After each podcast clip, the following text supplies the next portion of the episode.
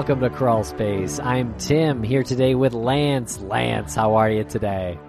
I'm doing pretty well. Um, how is the new year treating you? I know it's very early on in 2021, but we're just a few days in, and um, I'm feeling pretty good. How's it? How's it going on your end?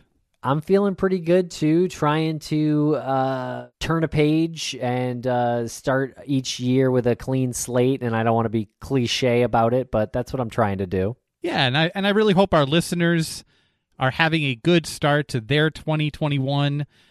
Interesting that you said that you were making attempts to turn the page, have a clean slate, because our guest today is turning the page on a chapter in his life that we're very familiar with, and a lot of our fans are and listeners, uh, fans of true crime, are familiar with. Great segue, Lance. That is correct. If for nothing, I have a good segue. of course, we're talking about Todd Matthews. Todd Matthews is kind of known as the godfather of internet sleuthing, I guess you could say. He um, identi- helped to identify a Jane Doe in Kentucky that was, for decades, only known as Tent Girl. And he did this in 1998. So, uh, in the internet's infancy, it's pretty remarkable. Really is. And what's also pretty remarkable is that he looks like he's no older than 25. I think he's 26. He's he might be 26, maybe just turned 26 a, a few months ago, but the man's got an endless uh, amount of youth, not only in his appearance, but in his demeanor, in his passion, his motivation, his drive. He was the longtime media director for NamUs and just recently was let go after a bit of a company restructure. There was a little bit of friction that went on there, and some members of the true crime community had a lot of questions about that. And and Todd addresses those questions and then some in this interview. It's really interesting.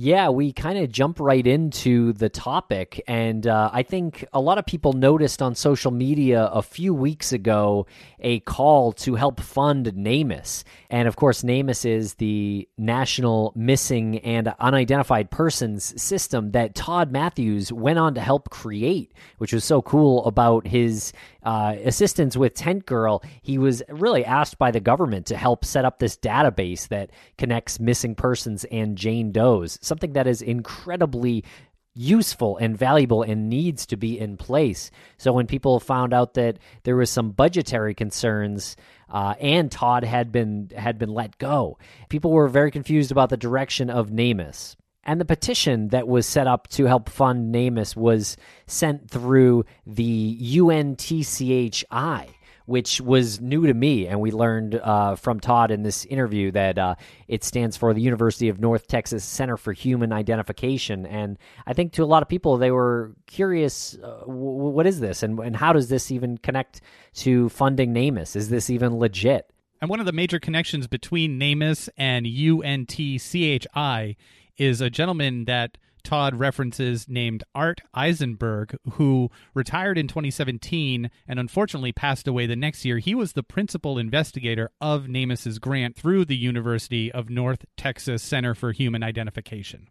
That's right, Lance. And not to confuse you with more sites, but uh, Todd currently is the founder or co founder of the Doe Network. And you can find them at doenetwork.org. That's D OE network.org. And we're speaking with Todd Matthews live at 9 p.m. Eastern on Thursday night. This Thursday, January 7th, 9 p.m. Eastern, 6 p.m. Pacific. We're we are having the Godfather of Internet sleuthing on live uh, after this episode airs. So if you have any questions for Todd, please bring them on down. Thursday night, Getvokl. There's a link in the show notes. Yep. Swing on over to Getvokl. As you know, Getvokl is the only platform where you can engage right in the conversation.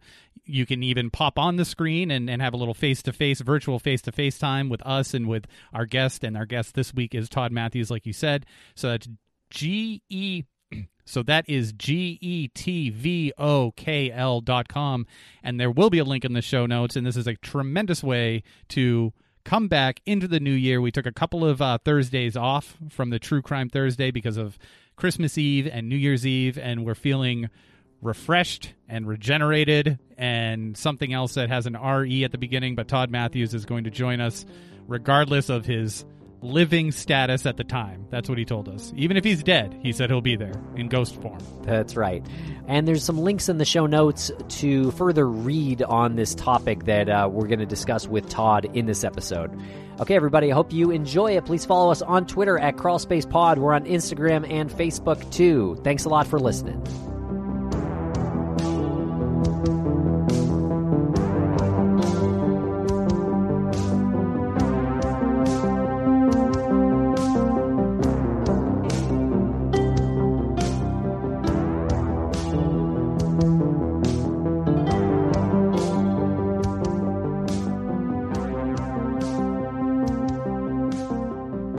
Welcome back to the show. Todd Matthews, how are you today, Todd?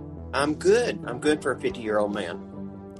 you, sir, are not 50 years old. You you don't look a day over 30, so I'm going to go ahead and say that 50 is the new 30 and Todd Matthews is the front runner, the face of uh of the face of the new 50. Welcome to the show. I shoot up with just for men hair dye, so just main mainline that just for men. That is uh sound advice here on the crawl space uh program. Thank you. Yeah, it, it works for you. More like just for legends. Um, so t- Todd, tell us uh, tell us a little. We, we've had you on the show before. You uh, you have. Uh, you are a legend in what we do in in web sleuthing and uh, this crime media space you were kind of known, well, really known as the original web sleuth because of Tent Girl. Isn't that correct? Uh, that's what I'm told. Nobody's challenged my title yet, so we'll see. I don't think anyone dares challenge the title yet. So uh, good, good for you. But you, um, I don't know how to address you. I don't know. Uh, you are the original web sleuth. Uh, you were heavily, heavily involved with NamUs, and you did some incredible work there. Um, and then before we started this interview, you said that you're you're branching out into acting. So I don't know. I think you're going to be uh, officially declared a sir. So maybe we just call you Sir Todd Matthews. I, I, wish, I wish, and I have, I have actually communicated with the Queen before, but I, I didn't get an offer of a knighthood, so uh, I'll, I'll wait. If she's Not listening, yet. I'm available. Well, we, we definitely know she's listening. She's a uh, staunch crawl space listener. I've heard she's a fan. Oh yeah, big fan. Well, it's it has been an unusual year. I, I did send you guys a detailed email in advance so that uh, I'm not just going to have a run-on conversation here explaining. But things have changed with NamUs. It is up for solicitation, and the date to finalize your solicitation is going to be January 19th of 2021. So it's kind of a rapid pace. The government's moving very quickly right now to uh, place some projects, and uh, NamUs will most likely move from UNT. What? Why? What? What? What happened within the organization? What happened outside of the organization? And you did use the word solicit. So what are you soliciting? I just threw like three questions at you, so feel free to. In in the world of a grant, uh, you know, they're solicited under a certain period of time. You know, publicly uh, to to all entities. So it's it's it's something that other organizations, uh, state state agencies can actually bid on the management of a grant. And so that's what happened with NamUs. It went from NFSTC uh, the National Forensic Science Technology Center. I was employed there, and then it went to UNT in 2011 uh, through the solicitation. And I jumped from an employee of NFSTC to UNT. So for five years, it's solicited only to the agency that has it. So it's kind of like a, a private solicitation, and you have to write a budget submission every year. And we did that for five years, and then we've got a second five-year award. So we're at the end of that and there was a little bit of chaos um, during this. I was actually terminated from employment on January 6th of 2020. So I've been here. Uh, I've had a year to do a lot of different things. My 50th year, I've been fortunate in a way uh, to have the opportunity to not do anything but what I wanted to do for a year and plan on this because I knew the solicitation was coming up. But I was terminated for inability to create unique marketing concepts. Well, that sounds hmm, silly. That, yeah. Also, that sound that sounds like the exact opposite of what you had been doing, unless I'm missing something. I, I was getting, I, I, got along great with NIJ, the National Institute of Justice, but once Art Eisenberg, there was always a little push and pull at UNT. So, you know, the lab was already there, the DNA lab, and then NamUs sit along beside of it. And while Art was there, you know, there was a balance. Arthur Eisenberg, you know, developed the lab at UNT. And, uh, you know, during the first five years, things were great. Art got sick during the second five years. So he was a little absent. Uh, that interrupted the balance a little bit. You know, there was a, he had a co-PI and he was a good guy and, you know, he would fill in as needed, sign the checks, you know, PI is the principal investigator of a grant. So in Art's absence uh, or during a period of time where he wasn't able to respond, his co-PI would step in and just basically do the job. You know, he didn't have to really make any decisions. He just basically had to push the buttons and make things keep moving. So he did that. Then there was a period of time that Art took a medical leave and he was going to be gone for more than just a little bit, you know, and ultimately he ended up passing away. The second that happened, uh, the co-director at the University of North Texas Health Science Center um, immediately took uh, the opportunity to be the PI, the NamUs grant. So the co-PI was out of the picture and he become the PI. So balance is out of balance. Um, and he and I were never really, I would say, friendly. Uh, Bruce Budowle, Art brought him on board from, he was from New York. They're both from New York. And uh, I don't know, I just always felt a challenge intellectually because I don't think he had any respect for the fact that I didn't have a degree and that, uh, you know, some of these things happened anyway. Um, and I don't really know what all was this problem, but there was always a lot of friction there. And uh, now that art was out of the way with the balance, it, it was immediate. Just strange, odd things that I never expected. And I didn't say a lot about it before because I didn't want to disrupt the way NamUs was operating. So internally, myself and some of the other lower level management people, you know, we would complain at some of the oddities. But uh, there was a period of time where I went to University of North Texas to train a new staff member, another regional program specialist. And I got an email from uh, the current PI. Why are you in? It's, it's come to my attention you're in Texas. Why are you here? What's the purpose of your visit? And it's like, geez, you know, you signed the travel document. You know, uh, whether he did or by proxy, it, it should have been on his radar. So I go to the building where he's at, and I thought, okay, this is just a misunderstanding. And uh, you know, I meet him in the hallway, and uh, said, you know, you you signed the travel. I'm here to train an extra staff member. So instead of saying I'll slip my mind, pardon me, nothing like that. Well, you should have made appointment to see me. If you're going to be in town, you should always make appointments so that we can have conversations. It's like, okay, I don't really have anything to talk to you about. You know, and the purpose of my visit is to train a staff member, which we're cutting into that time right now. That's what I was thinking internally. So it's just a weird thing. And other people noticed. It wasn't just me. There was there were other people that had some odd encounters like that. And uh, and I'm telling the truth. So if somebody doesn't like it, I'm not slandering anybody. I'm telling you the truth. This is this is what happened. If you don't mind, can I can I just interrupt here uh, for a moment? I just want to kind of uh, back up and, and clarify, I guess, what some of these um, uh, agencies are. Um, you worked for NamUs, which uh, tried to, which is their your goal was what at NamUs?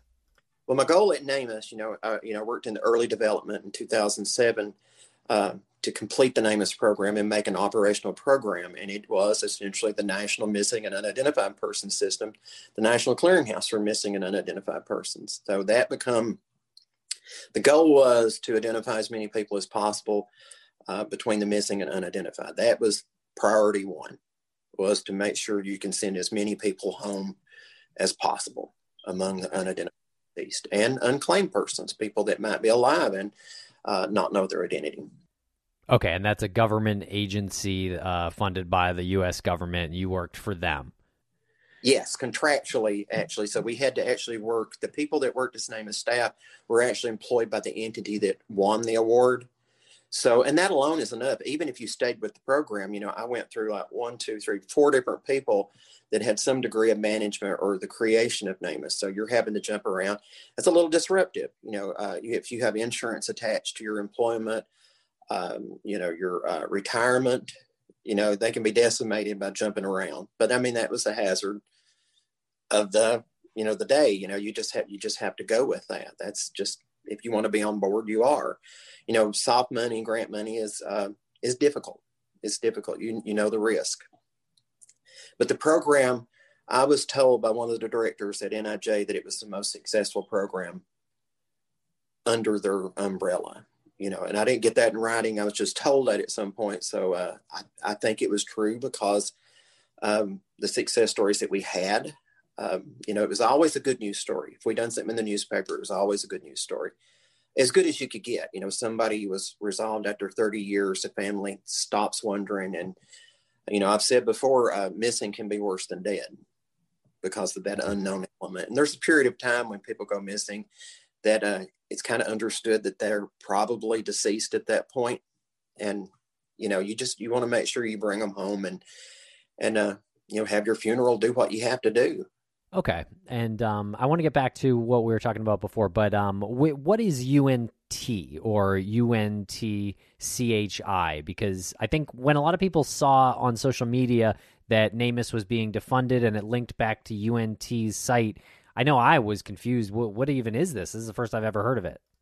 So it's University of North Texas Center for Human ID, and that housed the original uh, DNA program that they had and then um, bid on the NamUs grant. And then NamUs is there too. So it's almost like uh, two different entities and, you know, having to become one and work under grant funding. Initially, it was ideal. It was the, the, the thing to do. You know, if you could keep balance and uh, uh a little separate separation of uh, who's doing what and who has access to what. But I'll just be honest with you. Um, as long as art was alive, I felt like, you know, I had a little bit of a toehold there.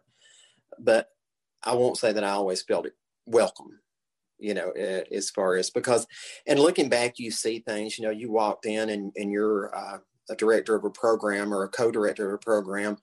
Um, and you're employed right next to people that have been there many, many years. So I can see that uh, maybe it looks like they were overlooked for certain positions. You know, when we came in with with the grant, and I'm oblivious to things like that. It, you know, when I first got there, I was just so happy to be there and have a place for NamUs that I felt was a stable place. I, re- I really didn't think of some of those things. You know, it wasn't a, I, I have a, a, title that's bigger than yours and you've been here 20 years and I just walked in off the street.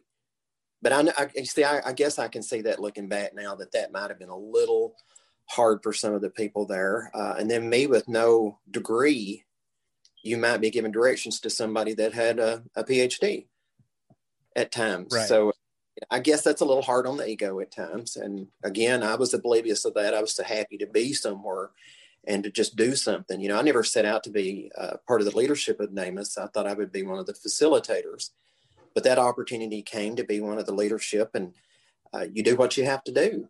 You know, you do. It's just like, okay, this is your role now, and this is what you're going to do.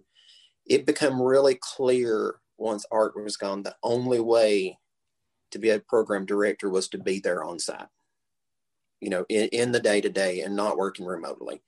Uh, the the intricacies of the relationships, some of the tensions, it was just the only way to do it was to be there, and I knew that. You know, it was it was becoming painfully clear that I'm not going to be able to please these people uh, at a distance. And and we were adding staff. I didn't always agree with it. We were adding a lot of internal staff like associate RPSs, which were great people. Don't get me wrong, but it's like, so we're adding associate backup assistant RPSs in house, and they're there in Fort Worth. And you know what was it become clear that they were there for the purpose of they were eventually going to be the regional program specialist in house because I don't think uh, Dr. Budowle and some of the people at UNT liked the idea of remote access. So they had a very limited gene pool in Fort Worth. And I think the value of the regional program specialists being in their area of service, I think that's important. They're part of the community in which they serve. So that's always been a model that I wanted to stick to. But seeing that, that um, the opportunities to bring more people in house, and I felt like we had, we could spend money on other things besides that, you know, backfilling and I'm just not sure we needed them. But you know, me, I doubt myself, and I thought, well, maybe people know better than me how to grow an organization. I'm just worried about the mission. So, and that was a mistake. You know, um, I did I didn't know I was competing with anybody, uh, or, you know, for any any position to hang on. You know, when you when you're doing something you love, and you see it making a difference, you just you just start seeing stars and butterflies. You really do. It was just perfect, and I felt like we were really making a difference. In retrospect, looking back on it now, do you think that you would have approached this a little bit uh, a little bit differently, or are you happy with the way it worked out, or or do you think that you could have done something to I don't know maybe ease some of the the friction, or was that a, a lost cause? I think ultimately I tried. I tried to ease some of the frictions, but it just it was a lost cause. There was no when I think I would uh, make two steps forward, I'd go one step back. And uh, every time you thought that you might have overcome something, it would it's something else would blow up. And it was just like this is not going to end. And then you know I was the director of communication and case management for for quite a while. Um, and then we added a, a, layer of supervision so that we'd have, you know, as we built staff, you needed specialized zones, and we had a, um, a supervisor of the regional program specialist. So that person reported to me, and it was it was it was working out really well. And every time we would grow a little bit more, I felt like maybe, looking back now, I think maybe I was being cut out a little bit at times. I just didn't realize it. So director of communication and case management become director of communication and marketing marketing is not something that's you know and marketing and communication are very different and i kept being reassured not by dr Budowle, but by uh, honestly bj Spamer, uh, a person that i consider one of the best friends i've ever had marketing and communication is basically the same thing no it's not no um, I would be tasked with weird things. It was just like, okay, you're going to make a brochure for this. And then the criticism was strange. It was like, what's this weird white space? And it's just, okay, this is a no win scenario here. Uh, this is, what's this weird white space? And nothing, nothing. It's just like, okay, Stonewall at the end of the year, nothing is being approved, nothing is light. There was always input.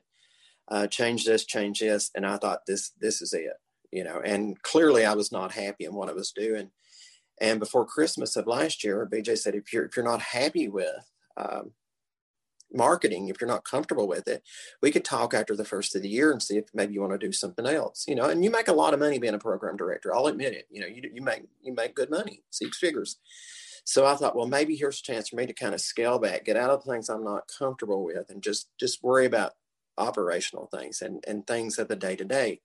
So I thought about it, and um, the first of last year, you know, when our scheduled call, um, there was no alternative job. BJ said, uh, we are going to terminate your employment. And I said, what about this other possibility? What about this? Uh, the decision's been made. So I thought, well, okay. Uh, I don't think NIJ was particularly happy about it, but there wasn't a lot they could do about it. I still got communication from NIJ from time to time. I still got uh, the people, you know, in the public that would still come to me with their problems. I still had to do the job. At times, I still had to do the job. I would have to process things that people would contact me about and then dish them out to whoever I could thought, maybe in a less direct way, but you know, not not a phone call and a conversation with a staff member. But I got this. I did this with it. This is all I know. Can you take it from here? You know, you can just hand these mm-hmm. things off. Um, so I wasn't happy, you know, and I was in between two surgeries at the time. In October of last year, I just had a major hernia surgery. They all knew it. I should have been on a medical leave, but I wasn't. You know, I kept doing what I had to do. Um, you know, working from home, you can you can work in your pajamas if you have to. You can still have conference calls, so there was no reason really to take off. And uh, I was scheduled for another surgery to redo to repair this in January. So I was terminated in between two surgeries. And if I'd been on a medical leave, it, it, it wouldn't have happened. Hmm. It couldn't have happened. I, I, think, you know, they can't do that during that. It just seemed all very coordinated and planned. And then okay. I was in house. Somebody replaced me six months later, and that position was now internal. So, and okay. at this point, I already knew NamUs would be solicited in the spring. It was the end of the five year and it was going to go up for competitive bid. So I thought, well, I'll just wait and maybe partner, look look for whoever's going to bid against it, and then maybe work with them, collaborate, and try to you know see if there's any way to recover NamUs, and you know just let it be as it is. Clearly, I couldn't work with UNT. just leave it alone and uh, and just wait. Then there was a lot of controversy. Uh, a few, a couple of years ago, the DNA lab runs seriously low of money, and Dr. Budowle, instead of telling us as NamUs staff, me as communications director, that uh, we're going to have to stop taking DNA. We can't process it. Uh, retro, we were sending out kits the day after he was deciding to close the lab door. So everything in the air went back to the agencies that submitted it. So this is a communication problem. And uh, I wasn't communicated to, and none of the staff were. Uh, there was a lot of anger from the public, from law enforcement. You know, you they trust you to collect a family reference sample and submit it, and then it gets returned to them. I don't know if we'll ever get to collect them again. You know, some might not be possible to recollect. You know, so that was a period of anger from people, and the staff that I had was on the front line, regional program specialist. So uh, the director put a moratorium on media, and he told me to send people to him if the media had questions. wasn't allowed to talk about the DNA and the funding issues. Send them to him, and he quite literally said, "Send them to me, and I just won't reply. I won't answer them." Well, that puts the problem back on me because they're going to come back to me again. So I knew then, and this is a couple of years ago, this this is not going to work. Um, you know, and then after I left my position, and this year the same thing happened. There was another DNA shutdown, another moratorium, and to me, it just seems like a colossal, almost intentional thing to do. Why would you do that? I mean, why in the world? Why would you not? And there was more communication with the team this time. I did hear at some point, but um, not to coordinate that a little better and not to disappoint people or make them feel anger. I guess it's easy to make somebody mad when you got a filter out there. You got people out in front of you that's going to absorb the shock. I guess that's easy. It's easier for you. And then if you're not going to respond or take any ownership of it or any responsibility, even easier. So, uh, and NIJ really, it was nothing on their part that I could see. It was just, and I did, I went to two of my boss's bosses and talked to them about it. And, uh, obviously it wasn't the first time they heard these things you know the, the bullying type um, actions intimidation you know we would have a conference call and uh, the group would be on the on the call and he would say i hear i hear clinking somebody's washing their dishes you know like like we're not at our jobs we're we're working in our home so i, I get it he didn't like remote working but that team worked damn hard, and their the, the product of their workflow was evident. There was no doubt, no doubt that they were spending more than forty hours a week on that. What what is NIJ? Ah, sorry, you guys oh. are You're supposed to know this. That's the National Institute of Justice. It's the research arm of the United States Department of Justice. Okay, and how does that connect to NamUs? So they are NamUs is wholly owned by the National Institute of Justice. So they're okay. the ones they're the ones that uh, hold NamUs accountable, and reports would go directly back to the National Institute of Justice. And it always seemed really good. You know, the media. I would do everything I could to get newspaper articles, uh, feel good things, just as, as much as you could get out there. It's hard to sugarcoat blunt force trauma and make a good news story out of it. But, you know, you could do it. You know, I felt like I had the connections. I felt like if I had the opportunity with the DNA funding uh, issues, I think if I had known and had an opportunity, I think I could have softened the blow. I think I could have explained it in a way that it wouldn't have been so, wouldn't, it wouldn't have generated so much anger, which maybe that's what was wanted was to create anger. You don't get what you want. Uh, you piss everybody off. And then people are going to uh, respond. Like i you know you see it. You saw it when when it appeared that NamUs was in jeopardy. You saw the masses respond. What would happen if NamUs did go away? I don't think it ever will. It, it could go through different phases but I, it's going to leave a huge gap uh, it, it, definitely is going to leave a huge gap and uh, a lot of services that could be processed through NamUs. You know, having a dedicated staff of around 20 people working on the missing and unidentified full time, you know, imagine that being gone. You know, and the volunteers can only do so much to fill that void because uh, jurisdictionally there's certain things they can't do. They can't collect family reference samples. They can't handle evidence. There's just so many things. There's a big difference between, you know, I still have Doe Network, there's a big difference between that. Doe Network, you know, the same goal, but the Doe Network is volunteer services that do not investigate. Uh, they put things out on the internet, uh, basically what comes from law enforcement. Law enforcement like the Doe Network. And I will say, since NamUs has been a little in flux this year, I've had more people try to contact Doe Network for help. Uh, Doe Network was established, it's been around for 20 years, probably maybe a little more than 20 years. And uh, and it's just a place to go hang your posters and and get the information out. The family, uh, the volunteers will do comparative comparisons and can submit them to the agency. So we think this John Doe could be this missing person, and here's why. Not spitballing, but really good research where they've really looked at it. Uh, before NamUs come along, we kept a potential match and a ruled out list of people. So if if they've been submitted and law enforcement had ruled them out, we would keep a record of it so the same thing wouldn't be submitted again. And that was really helpful. Um, and we adopted some of that when we created NamUs. You know, when I had opportunities to input, you know, I thought, here's what we do here. I think it'd be helpful to keep, and and we did that. We did that with NamUs. That was one of the things that I was able to get baked into the system. Uh, disposition of remains, because I'd been through the process before of identifying somebody, and it's like, okay, where where is she? Oh you know we don't we don't really know. Is she on a shelf in a medical examiner's office? Is she buried? Uh, you know there's just a lot of questions. So right up front you need to know okay where is this body? Before i even get the family stirred up they're going to ask me where's my loved one? Where are their remains? It's not just a scientific equation. That's that's human humanity. So that was baked into NamUs. And um, I just want to see it get back, get somewhere where it can have a permanent home and stop these solicitations. You know, I think if, if there was permanent funding somewhere where it would be like a National Center for Missing Exploited Children, where it wasn't constantly in a stage of not being able to grow because the money's soft money.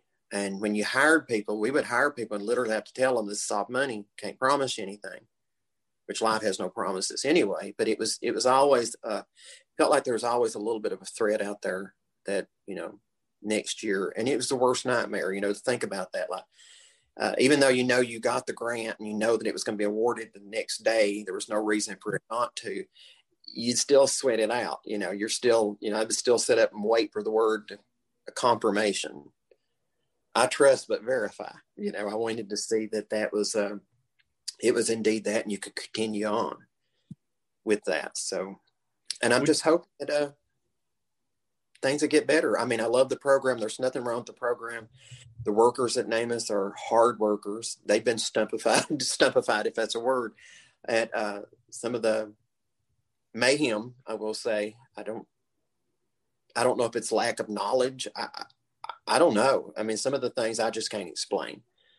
Um, you know, and and going to the bosses, the two bosses, uh, my bosses' bosses, clearly it wasn't the first time when I talked to them and I really feel like eventually it got back to him. And I really feel like my dismissal was was ultimately retaliation. What am I supposed to do? Sue him? What would that result in? You know, so right. Hey, it's Kaley Cuoco for Priceline. Ready to go to your happy place for a happy price? Well, why didn't you say so? Just download the Priceline app right now and save up to 60% on hotels. So, whether it's Cousin Kevin's Kazoo concert in Kansas City, go Kevin, or Becky's Bachelorette Bash in Bermuda, you never have to miss a trip ever again. So, download the Priceline app today. Your savings are waiting. Go to your happy place for a happy price. Go to your happy price, Priceline. Would you um say that NamUs is currently still in a uh, a type of budget crisis? I think you're always going to be sort of in a budget crisis until you have a stable budget. Until you until you finally have a you know a black line of, of funding and, and you know that it's going to come back as best as any promise has. But you know, National Center for Missing Exploited Children is doing very well. Uh, they have a congressional budget that they don't really have to. You know, you always worry about something could go wrong. There could be a pandemic you know those things do happen but uh, you know just just a peace of mind knowing that you're to have operational funds. And i think it's good that nij has oversight you know and I, I, did overhear this. I was literally at unt and i heard this individual say and eventually cut nij out of the process altogether. I don't think he wanted to be under nij's um, oversight. And I think that's important to be under NIJ's oversight. To me, that's a star in your crown. If you're part of the United States Department of Justice, you're part of that arm. That's something to be proud of. That's something that uh, y- you have some validity. It's not about funding. I've heard this man say NamUs is a funding mechanism. NamUs is a unit within the greater organization. And it's like, no, NamUs is the national the, the National Center for Missing and Unidentified Persons, period. No matter where it's parked, that's where it is. I just want to see it parked, a solid foundation put down, and and this is it. And let it be what it's supposed to be. NCMEC's not a, you know, the National Center for Missing and Exploited Children, it's not a, a unit of something else. It is what it is. And I think NamUs is just that important as well. And it needs to go somewhere that um, it's respected, whether I'm part of that or not whether I'm part of that or not. Um, it, it's never, this is just like the biblical story where the king was going to cut the baby in half. You know, when you're thinking about maybe a potential lawsuit or anything, it's like, no, no, just don't destroy it. So you're just hoping, like, please, please, I've spent 20, more than 20 years working on this cause. Don't, don't do anything that's going to hurt it. You know, I don't want to, you know, I only wish the best for NamUs. I wasn't always happy with UNT. Um, but I, to not see NamUs flourish was like watching a, your child be sick. You know, you don't want that. I never wanted that. So I just held on to the hope uh, I can go through this year, let it go up for solicitation, let the voice of the people be heard and, and see what happens. And I would love, and I've talked to other agencies about the possible partnership where we could go back and maybe I could recover NamUs and be part of it. Um, whether or not if it can go somewhere if i could be any part of the transition uh, the the startup and then maybe go away. I don't care. As as long as i see it go somewhere. I've had some incredible opportunities this year with uh, some of the things i've done in acting. Uh, i have started a book. You know we i've always talked about maybe a book. We have started a book. I've done a local news series on a couple of local cold cases I've heard from Morgan Freeman earlier this year. Pandemic kind of put us in a pickle, but uh, you know he wanted to do some things with television. Pandemic kind of slowed that down, but we're looking at a podcast, uh, maybe in 2021. Morgan Freeman definitely doesn't have the voice for a podcast.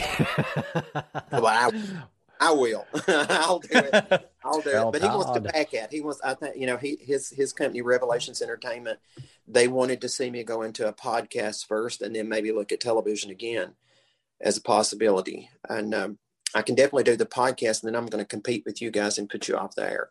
No, no, I would never do that. You guys are you guys are awesome. I think there's a lot of room out there for a lot of podcast, and uh, you know we're all trying to do the same thing. We're all trying to, I think, make this these issues better and make people be aware of them. People don't even know some of the things that are going on around them, and it's incredible uh, to have a voice and a platform. To me, I feel like I've had a platform and not to be able to use it for the good, it's just rotten. You know, it just it's just not good. I still have people that come to me. Uh, they want to know what to do next. How do we do this? How do we do that? If I don't use it, then I don't deserve it. You know, it's we'll just have to see what happens. I would just love to be able to help NamUs move into its new quarters, if wherever that might be. Can I just ask how Morgan Freeman came into the pic? You just mentioned it so nonchalantly. How did you even connect with Morgan Freeman? Uh, is, is, he an advocate?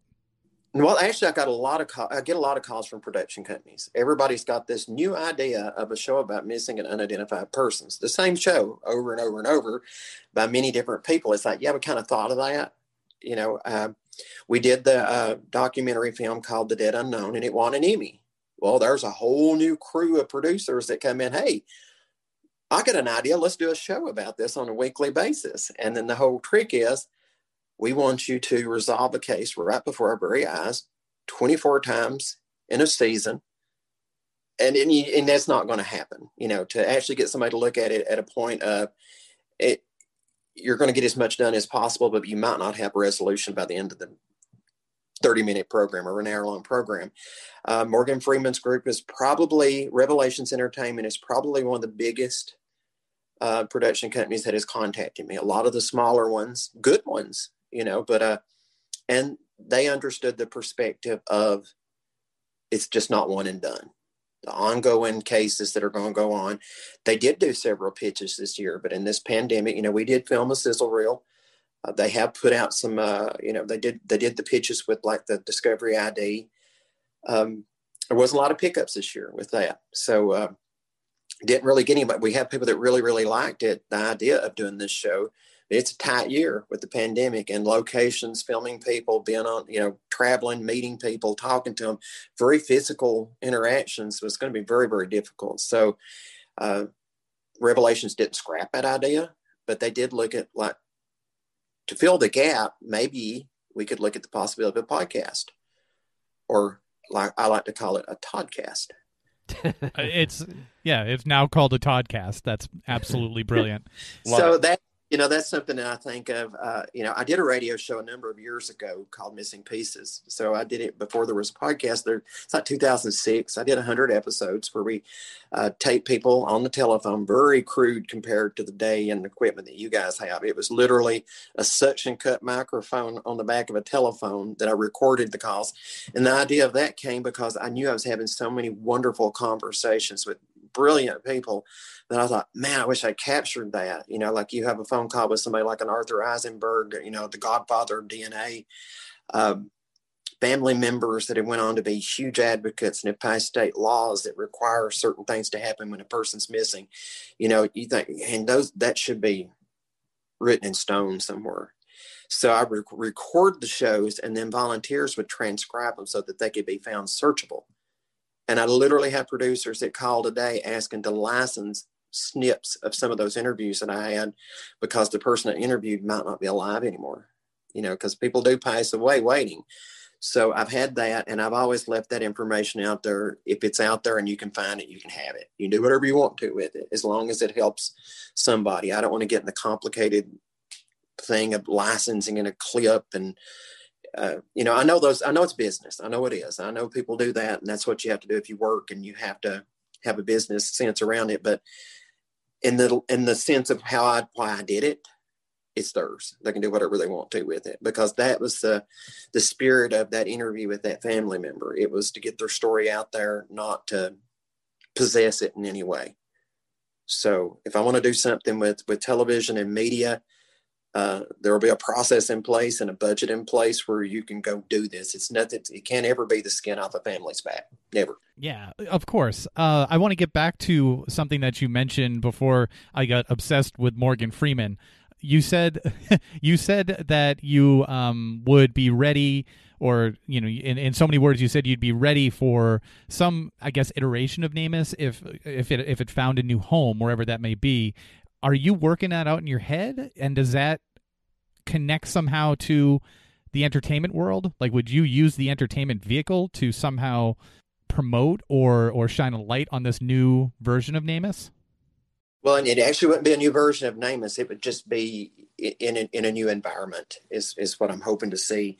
Um, you know i'd like to see most of the same staff be part of it. I would certainly advise that. You don't change your frontline soldiers midstream so uh, yes, I would definitely do, and that's what I've typically done over the years that I've worked with NamUs. I've always used the platform as an opportunity uh, to promote the program, uh, even over you know when I when you know I actually own the Doe Network, but it got put aside. You know, like when you when you work in an office and uh, you you work on a national platform like that, you know you you divest from your your products. You know, and I did. You know, I put NamUs before Doe Network or anything else because that's what I was paid to do. That's what I was supposed to do.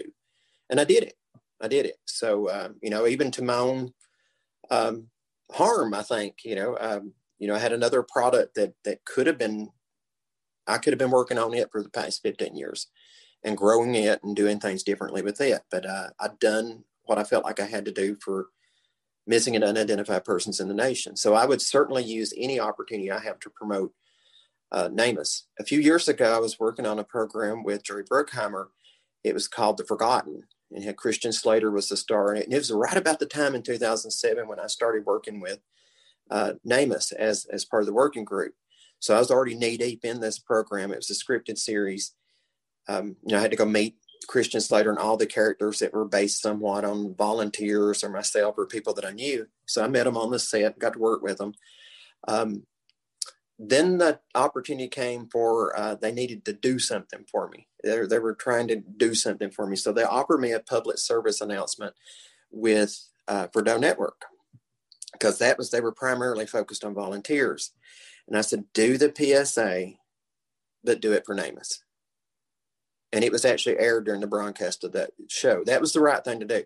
Might not have been the brilliant business thing to do, but the right thing to do was use that opportunity to promote a national program that your tax dollars are paying for. And I've had people tell me that I was an idiot for missing that opportunity. Okay, I'll take that. I don't care. You know, I, I, think I did what I was supposed to do. No less than two families saw that PSA on that scripted program and found their own loved ones in NamUs you know, just as a result of that one one thing, you know, they aired it on the end of several different of the episodes. And, you know, that series got canceled after the first year. It was too dark. I told them that. You see me, I use humor to lighten darkness. I do that all the time. And I felt like we were trying to work that in to the forgotten, but it was, you know, they immediately go dark first thing when people work on shows like this. And it's like the darkness is what we're trying to escape. You know, uh, if we can use, there's situational humor that that, that you can use in these things to, to brighten it up a little bit. We like, we joke. So uh, that's what I wanted to do, but it was already too late. Once ABC makes a decision, it's done, you know. So I have copies of some of the episodes, which is really cool. And I have a pilot that I was working on with uh, Dick Wolf, even at the same time. And it never aired. It had Katee Sackhoff, Brian Kautz, Damon Herriman in it. It never aired you know, and I felt like, okay, I put all of that aside with scripted television back in 2007, all the way up till now. If I had focused on that during the period I focused on NamUs, uh, what what might have been accomplished for me personally, you know. So I mean, I feel like I did put life on hold. I mean, you make good money. I mean, I, I honestly, I was making a, I was making six figure salary. So I mean, that that was you know put things on hold. Uh, I felt like it was a duty. This is you're paid, you're paid well, you do the best you can. That's what you have to do. So this year has been an opportunity to go back and revisit things without feeling guilty. Um, you know, looking at opportunities, and and they came. You know, I thought in the year of a pandemic I wouldn't hear things. It gave me the opportunity to say about that book that I wanted to do. Let's do it. You know, and I found a good local writer. She contacted me actually, and we're going to work together on the book. And um, already really started. It's scattered all over creation right now because there's so many missing, I mean, moving pieces in it. Like we're, we're not going to be able to put all of this in one book. We're going to have to pick out a few topics, a few cases, a few situations and flesh them out. Um, and we can, you know, there's so many things that we can work on for a book. So that's the next, I've not even thought about a publisher yet. Um, I, I think that'll just happen when it needs to happen. And things like that typically happen for me uh, if I try to plan it out too much, it just goes to hell. If I let things, if I just let things evolve organically, they work out really well. So I'm just going to let it happen. I'm just going to have faith that all of this stuff's going to work out, but I'm not going to have blind faith that I'm not going to try. Uh, I'm not going to not have this radio show with you guys to try to explain to people some of the things that happen. And you know, do they need to write to their congressman and say, "Hey, please support NamUs. No, no, no, specific demand, especially with where it goes, where it don't go, but to, to reach out to people and say, keep it in mind when you create these budgets that there, there is an issue out here that needs to be, you need to know about it. And if they just know about it when they're making some of their decisions, it's going to help. And I certainly wouldn't turn down any letters of support from anybody that would like to see me at least go back for a period of time and try to make sure NamUs is steered to a home where we can say, okay, now it's got to do what it's got to do. The next generation ultimately has to take over at some point. Maybe then I'll just drift off into my books and television and and do things at a personal level that I couldn't do when I was working for Department of Justice. There's a lot of things I put on on hold. A local case that I worked on, I called it unfinished business. That I got to go back and and do a series of stories with my with my newly found writer on a local case that I worked on. The first person I ever exhumed from a grave was right after Tent Girl. And, you know, we're working on that. It's a four part series so far. I can see it develop into an eight part series as an op ed. Uh, I'm getting so much feedback from the community. Uh, I read that. I didn't know that. So I thought, as a coroner's inquest almost, we're going to put this story out there. It was so clouded with urban legend. Did she jump? Did she fall? Did she even go over that cliff? period. You know, that was the local story uh, with with the girl, and she's too big a story to go into in, in great detail. But uh, I was able to reveal to the public, here's what I know, here's what I don't know, and here's what I think.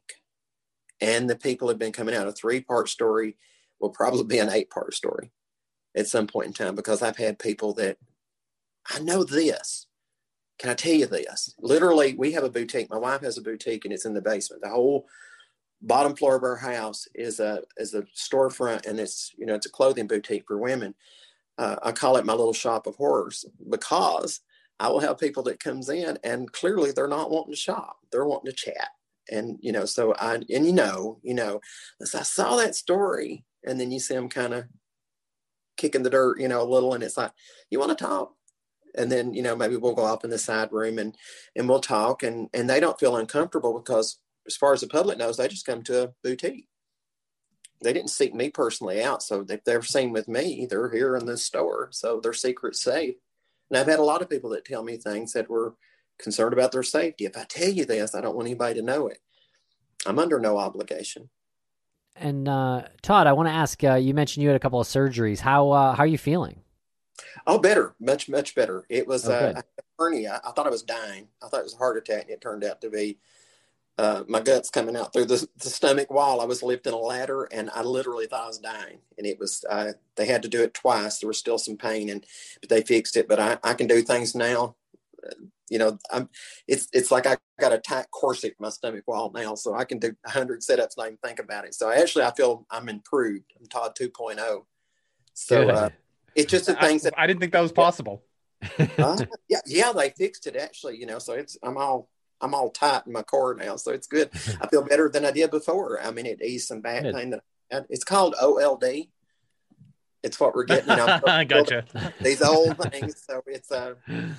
And uh, Todd, I noticed your uh, your email signature. Um, I love the the skull uh, icon next to your name, which I think is a nice touch. But uh, it also says uh, Overton County Coroner. Can you tell us a little bit about your uh, position there? So in 2007, when I went to NFSTC, the National Forensic Science Technology Center, and they were starting with NamUs, one of the things they didn't have was an ORI. So when I was working as a regional program specialist at the time, uh, a state, in particular Ohio, says we can't share data with you because you're not law enforcement. So I approached the county commission, and they made me coroner, and it was a special a special case of being the county coroner. Uh, gave me an ORI and suddenly I'm law enforcement. So, and it was special circumstances. Well, you know, they expired over the years because when I worked with University of North Texas Health Science Center, they had an ORI, so we were operating under an ORI, and that's you know just a law enforcement designation to collect family reference samples of DNA. So when this happened this year, and I was no longer able to do that, I went back to the county commission, and for the purpose of missing and unidentified persons, you know, they gave me the appointment of coroner again. We don't typically have coroners in Tennessee anymore. My great grandfather was one of the last coroners here, I think, uh, that was an elected coroner. And um, he died before I was born. But now that I'm the county coroner again, um, when I partner with somebody, it's not just Todd Matthews partner with an entity to go after NamUs. I'm doing it as as a county coroner with an ORI. So it's not like I'm I'm I'm not just an individual, I'm representing more. And, uh, you know, and I want to work remotely from here in Overton County. So that was my county saying, we not only support you in what you're doing, you know, you're restored to what you were before, do what you have to do. And I explained it to them specifically for missing and unidentified. I'm not going to be out chasing the ambulance or pronouncing anybody dead unless they want me to. And um, that's that's the purpose of the job. It has no pay. That's specifically what I asked for we went to the budget department. I, I want no pay. So that was the biggest thing. The biggest hurdle is what do you want? And what I want is, and, and a lot of people, because of that local series that I did in the newspaper, you know, it's it's it's kind of explained to them more like what I did. It was always mysterious what I did with NamUs because it didn't really have a local connection. But going back to that story, I really didn't have to explain to them, here's what I want to do. And it's an incredible act of faith and trust on their part to say, we believe you should have this opportunity and it will be for their good it'll be for everybody's good if i can use it in the right way to get NamUs and uh, and to collect family reference samples so once again if i have a missing persons family i can collect a sample that might not get collected otherwise and you know send it into CODIS and and get that into the system so it can be compared. I worked on state law in Tennessee, and uh, you know it was actually requirement to use NamUs. So the state of Tennessee, by law, must use NamUs for missing and unidentified over 30 days. There's like 10 states that I worked on to get that. Um, wasn't always fully maintained, and I think a lot of it was because people didn't know exactly what to do or didn't know the resources. So I can fill that gap. You pass a law, and if people don't understand, you do it yourself you know, and I'm, I'm here to do it as county coroner. I can collect the samples. I can do data entry for their cases. So instead of saying you have to do this, it's like we have to do this. And I think that's the way you have to look at those things. It's like this is our problem, not mine or yours. It's our problem. So uh, I'm looking at another state resolution in Tennessee that I worked on this year that puts an emphasis more on other forms of identification, not just DNA that's going to take months and months and months and funding runs out, there are fingerprints and dental records that a lot of times in my experience i found law enforcement might not have collected because they felt like they already did the dna and the dna might take a long time or it might not be the magic bullet. You know you have to have remains that can be compared. Uh, if you have degraded remains you can't do a dna comparison. So to put an emphasis on my thought of with the resolution is to get the, the care providers to compel them to come forward. Like in my experience, I don't know where you went to the dentist. If I was looking for your medical records or dental records, I don't know if you have a pin in your hip. And if your family doesn't tell me that, I'm not going to know. But what if the medical providers read the story, knew you were a patient, you were missing? It's not a violation of the HIPAA law for them to have a staff member contact the local agency and say, hey, I was a John Smith's dentist, by the way. And I think that pushing of the information across the table makes it easier for law enforcement to reach out and take it. They're not going to push it away. They might not seek it out actively if they think that it's something they can go back and get later. But if somebody slides an envelope across the table, all you got to do is take it. I think that's going to help, you know, push and pull. So, and if what if somebody put a pin in my hip? Uh, I would, I would very much like for them to come forward with any X-rays that could identify my body, and I won't be mad if they contact law enforcement, it's not a HIPAA violation, you know. And I've talked to a lot of the local uh, care providers, and oh yes, if anybody contacted us, we would immediately submit any medical records. Well, what if I don't know to call you? You know, that's right. the whole. So it's a resolution, not a state law. It's a suggestion that care providers actively participate it on behalf of the safety and well-being of their patient they're not violating the HIPAA law. And they can even ask them in advance, like, uh, should something happen that you're missing? Do you mind if we share? That could be written into their office protocol. Would you mind us sharing your medical information should you become involved in some type of crime or disappearance? Sure. You know, who wouldn't? Who wouldn't want to do that? But just something to actually just make people talk about it. Like that resolution might not change a lot of minds immediately, but it's going to force um, the, the people that pass these laws to talk about that. Why should we do this? What if it fails to go through? Well, they've talked about it. At least they've talked about it and they're aware of these things when they go forth to make other laws. So, if nothing else, it's a statement in Tennessee, and Tennessee was very happy to have it. It's bipartisan, and we all need good news right now. So, anything to do that we can do to pass something to increase the wellness and uh, health and wellness of our citizens, we should do that. And uh, Todd, I, I, have to ask next to where it says Overton County Coroner on your email signature, there's a seems like a serial number. Is that your cadaver ID number or something like that? It's the ORI. That is the uh, the law enforcement designation. If you're accessing NCIC, that is the the number. That's the number that I would submit family reference samples of DNA under. So that's just uh, full disclosure you know this is this is what it is. So i don't really have to report to anybody in the county. I'm not really interfering with anything in the county. Uh, they gave me the opportunity to, to have that role not abuse it but to use it. They've recognized me as valid and trusted me to do the right thing with it. And i'm an open book. They can read it in the newspaper. You know whatever i'm in the newspaper Speaking of books, uh, you're you're writing a book, and I can imagine that it's not going to be the only book that you will uh, you will write and complete and publish. Uh, what is, what is the concept of, of your first book? Is it more like here's my story, or is it more about a single case, or is it sort of like a guide for anybody who wants to do the type of web sleuthing and the work that you've done with the government? Like, how is is that part of it too? I think it's going to be a lot. Like a lot of that we've not figured out yet, and you know, and I got a very structured writer. Uh, you know, she's not a ghost writer. She's going to be part of it. I mean, we're going to do this 50 50. And uh, she's going to give me tasks like, I can't read your mind. I don't know that acronym. Just like you guys like to explain the acronyms. A lot of times I don't see these things. So I need somebody that's far enough removed that can be objective to help me help me with these stories. I can tell you a story all day long, but it has to translate from hillbilly to human, you know. So I mean it it, it does. I mean, I, I don't I don't always know to explain these things in detail. And she can just stop me I think we had a conversation and during the period of one paragraph, she's like, stop me no more, no less than like 10 times. Wait a minute, what's that?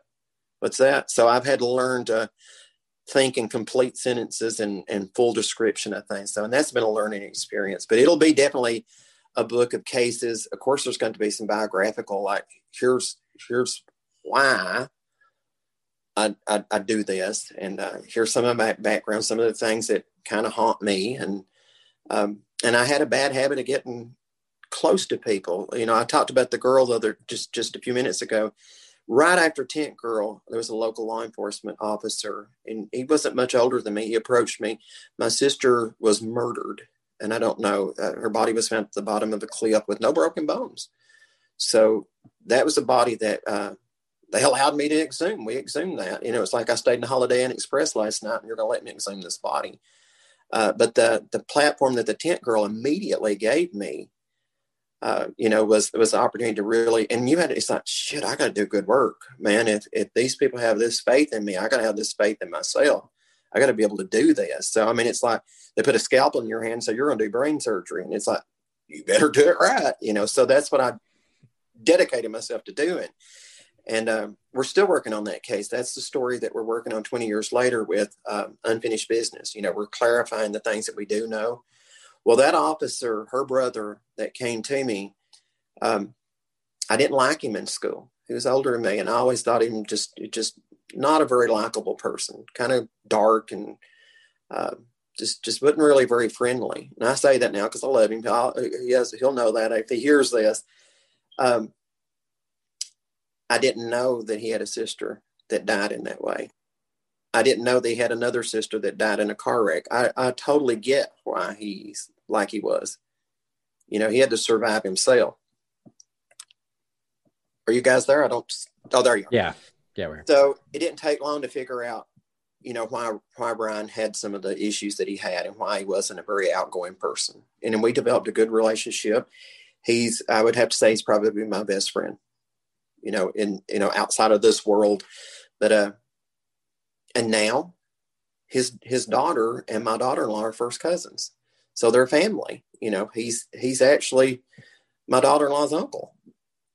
So we're literally family now. So I mean, it all came together. So I had to have somebody to help me write the story about his sister because it it comes so close that it just I don't see it as happening to somebody else you know that was that's part of my extended family now. So i had to have somebody to help me stay objective and not get too emotionally um, one-sided with things. Yeah. And i'll yeah. i'll share those stories with you those four articles if you want to share them with your audience. It's it's more important to the people locally. But i mean to see you know what a towns went through with this is is kind of an incredible thing. And i could not have done it without catherine kopp the writer that had contacted me and I'm working with. She she's done an amazing job at helping me put fragmented thoughts together. Well, you certainly have so many stories, and your history is so uh, rich with experience and and. Uh, it, like I feel like every time we have a conversation, it's just advice to a, a massive amount of people. I feel like you, you, your experience can be interpreted as I, sort of like the how to of of of approaching something like this. Um, or how not. or, yeah, I mean, or or how not to, but you know, it's like how to how to how to do it without how to do it without failing, and how to sort of trust your gut, you know, trust your instincts on it, and I feel like that's going to be a, a lot of what's in your book is hey, there's no blueprint when you started. So yeah, there's no roadmap for this. So you have to figure out like this is a good gut feeling. Do I go with this or not? Um, and a, a lot of us are are like that, uh, trying to figure out like, is this right or wrong? Yeah, and morally, you know, thinking about digging up Yeah. somebody. First person I, you know, Vicky, when I examined her body, you know, there was a a moral catastrophe there. You know, the night before, it's like, oh my God, I'm going to open a grave. I'm going to pull somebody out of out of their eternal sleep. Is this okay? You know, with with God and and whoever, you know, is this is this going to be okay? And it and it was. It become very clear. So I had to have that moment of um, worry, walking the floors all night, and then a moment of clarity. It was the right thing to do. And when I put her body back in the grave, her brother and I did, her mother gave us a comforter to wrap her in. So when she says, I have something for Vicky, she gave her daughter Vicky a gift 25 years after her death. And we did wrap her in that uh, comforter. She's skeletal remains, but she was put out as anatomically correct as we possibly could do it. And she's in that comforter that her mother bought for her 25 years after her death. So she was able to give a gift to her daughter very directly. And how that makes you feel is so good to be able to facilitate that wish for somebody. Um, that was that was incredible to do that. Um, Yeah, there's a there's a real uh, beauty to that because that that mother has probably heard hundreds of times. I only I, I wish I wish closure for you, but that Yeah. mother's probably thinking there is no real closure. Even even if I do get an answer, there's just an answer, uh, because she'll always be missing her daughter. And I feel like that one moment where she was able to wrap her in a comforter was as close to closure as she would ever get. And there is a there's a real, you know, you did a good thing in the world type feeling there. Well, and it did. It, it helped me too. What what she didn't understand, she might not have known, and maybe she is wise enough to know. She done something for me too. Plugging my phone here as we're going. Um, it gave me the opportunity. I feel like to leave her better off than I found her, and I felt like I did. I not only opened her grave and and disturbed it, uh, we put it back better than it was, and and I was able to bring something from her mother to her. Hopefully, that that made things right. And I feel I feel at peace with it. I can visit her grave now, and I don't feel like I did the wrong thing. I feel like I did the only thing I could do. Well, that's amazing, Todd Matthews. Uh, your stories, your job, your life is uh, ever fascinating to us. Uh, you have an open door policy on this show. Uh, we would love to talk with you more. Um, there's more stories. Um, we want to hear about Dead and Gone. We want to hear about you as an actor. There's so much more to uh, discuss with you, Todd. So let's connect again soon. Done. I mean, this was a moment's notice that you guys put this together for me, and uh, when you tell me the door's open, I might stick my foot in it. So and, and try to take that. But it was important because we have such a short period of time on this grant. I felt like it's important that people knew some of the things, and uh, I asked for their support. If there's anything that somebody can send through you guys supporting that, I if if I can get my hands back on NamUs, I swear to God, I'll put it.